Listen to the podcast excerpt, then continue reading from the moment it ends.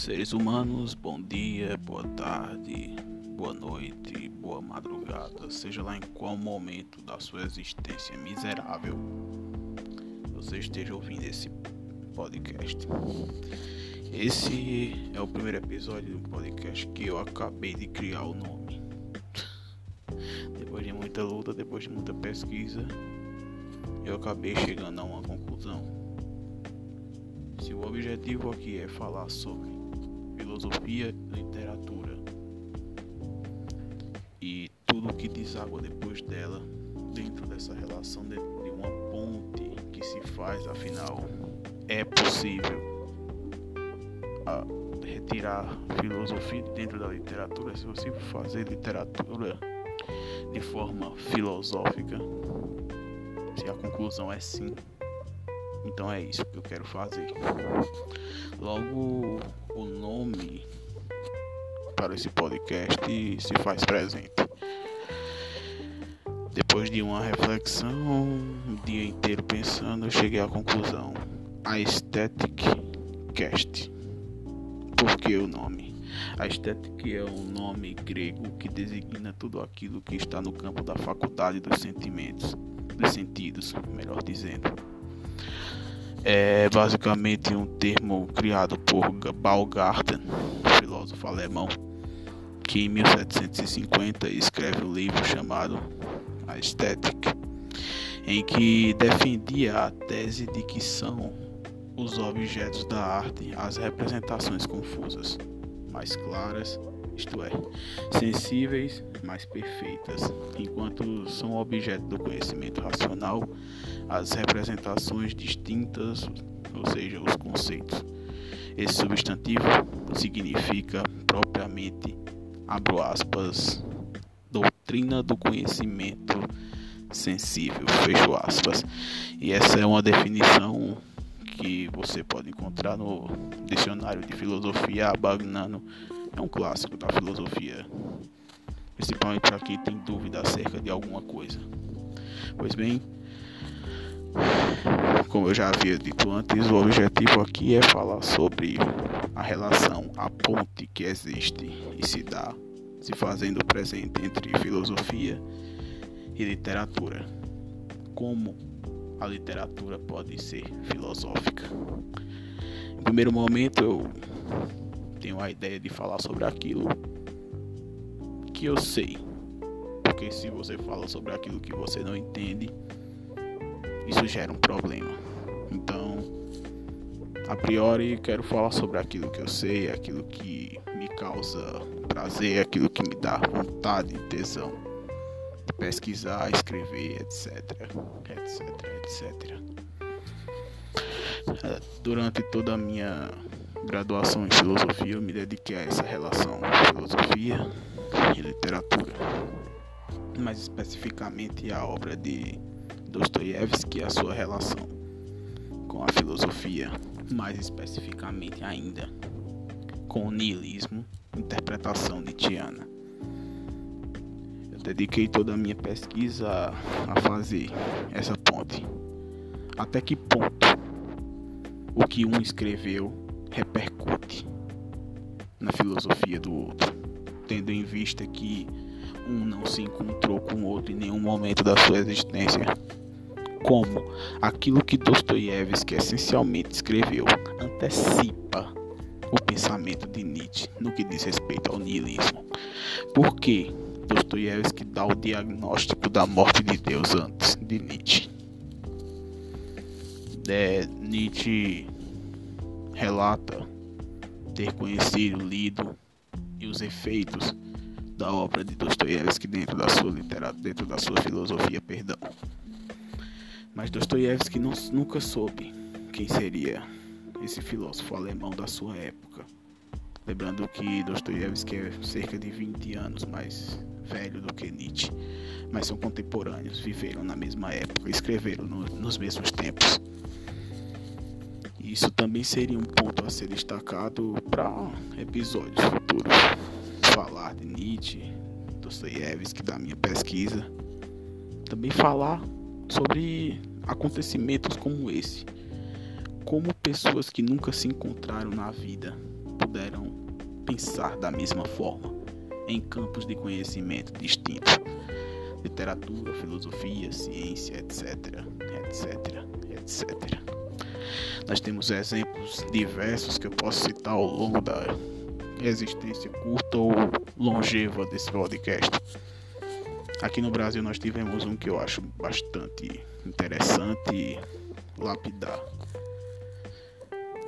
Machado de Assis foi um indivíduo que falou a filosofia da linguagem de maneira muito similar a tudo aquilo que Ludwig Wittgenstein falava na Europa, mas de forma literária.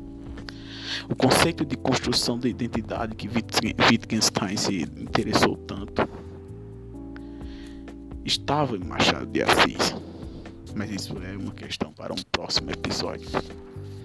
Nesse primeiro, eu gostaria de tratar de alguns temas peculiares em um campo da literatura que eu venho me interessando há algum tempo, que é a literatura erótica. E eu acho que nesse primeiro momento a distinção deve se fazer presente.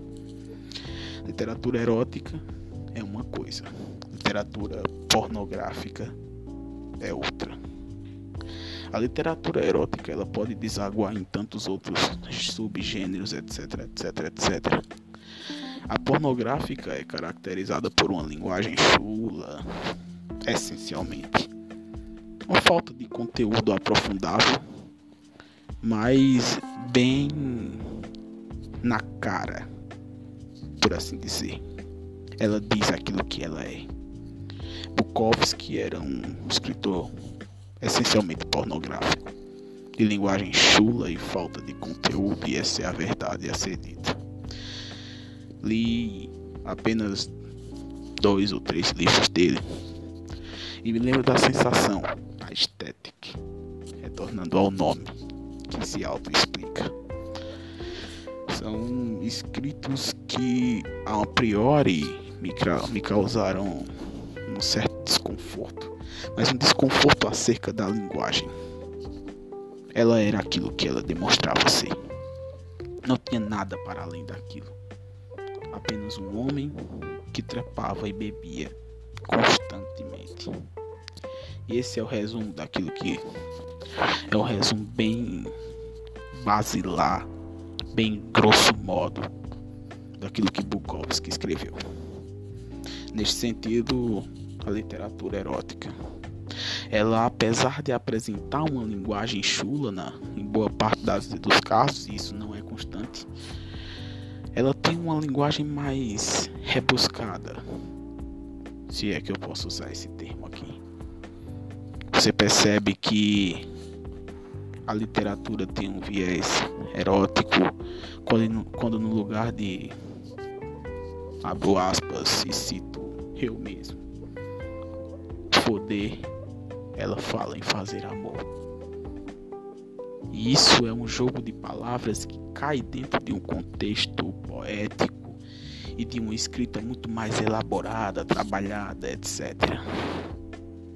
É interessante pegarmos, por exemplo, o pai do erotismo, Marquês de Sade, é, em que utiliza de um linguajar deveras por vezes chulo, mas ao mesmo tempo poético. Isso é bastante interessante. E nesse momento eu acredito que uma distinção, mais uma delas, das tantas que virão daí por, por diante, deve ser feita. Aqui falando, falando e falando, sem nenhuma roteirização daquilo que eu queria falar, vou apenas me lembrando e citando casos. Lembro-me da do prefácio, a tradução em português do Mundo do Sexo, livro de Henry Miller, um dos grandes nomes do erotismo moderno, contemporâneo, etc. Henry Miller é um americano dos, que nasce nos Estados Unidos, século passado, passa boa parte da sua vida na França, Paris. Inclusive tem relações, um caso, etc. Namora com a grande escritora do erotismo, Anne Nin. e com ela acabar absorvendo certos fatores da escrita literária desse que ele tanto sabia escrever. E nessa e nesse prefácio eu lembro da escrita que escreve é Otto Maria Carpo, escritor austríaco barra brasileiro, nasce na Áustria, mas nós sabemos que Carpo era brasileiro. É como dizer que Lispector não é brasileira. Nós sabemos que ela sempre foi. Melhor ainda, Lispector é nordestina, queira você ou não. Mas Carpo levanta um questionamento. É a literatura erótica um gênero literário? Ou no final de, de contas, um campo da filosofia do direito? Ou seja, consequentemente, da justiça? Por quê? Todos aqueles que escreveram literatura erótica em algum momento de suas vidas tiveram que responder em um tribunal. E isso desde Marquês de Sade e até antes dele. Lembramos que Sade foi preso inúmeras vezes. As, os seus livros foram proibidos em diversos países no mundo afora. Inclusive Napoleão prendeu determinadas vezes. Porque aquilo que ele escrevia não condizia com a ordem. Era subversivo e por definição, o erotismo é subversão. Escrever sobre foder, sobre transar, sobre fazer posições mil em cima de uma cama ou fora dela, ou seja, lá onde você prefira. Não é fazer erotismo. Por isso que nesse momento eu posso até citar alguns nomes para vocês que possam elucidar para muito além de 50 tons de cinza, por exemplo. e o primeiro deles poderia ser Marquês de Sade. Sade é o maior nome da história do erotismo. Apesar de ter uma certa pedância na leitura de Sade ser uma leitura muito pesada e não recomendada para um iniciante do erotismo, eu acredito que aqueles que tendem a iniciar podem iniciar, por exemplo, com Hilda Hilst, grande nome da literatura erótica. Eu diria que em língua portuguesa ou para toda e qualquer língua que preferir. Hilst é essencialmente um ser humano essencial no que diz respeito à escrita. Por vezes você pode ler Hilst e identificar uma confusão, ou seja, eu olho e não entendo. Mas aí você lê novamente, e novamente, e novamente. Pode até parecer um exercício exaustivo, mas na verdade é um exercício de memória, entendimento literário e filosófico, por que não? É uma mulher de uma escrita belíssima poucos escreveram tão bom, bem e tão bela, de forma tão bela quanto Houston.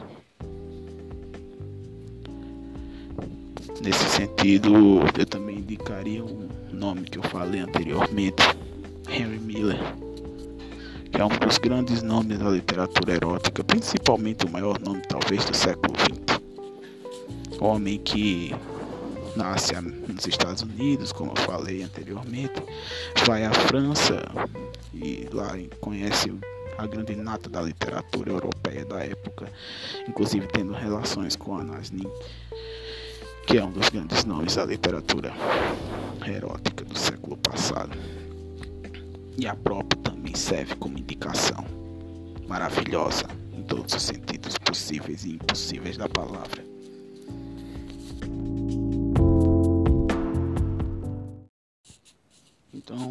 Seres humanos, eu acredito que é basicamente isso que eu teria para falar de maneira resumida do que virá a ser tratado aqui nos episódios seguintes. Nos próximos episódios eu tratarei da literatura erótica de maneira mais específica, pegarei livros pontuais da literatura erótica, O primeiro provavelmente será a História do Olho de Georges Bataille, que é um livro de significado bem afetivo, não para mim. Obviamente vocês vão entender porque a palavra obviamente aqui faz sentido quando eu estiver explicando a obra, mas para o autor, e que é uma obra bem interessante para ser usada de forma introdutória. Também utilizarei o da Rios de Marquês de Sade, se fará presente em diversos momentos aqui. Mas no mais é isso.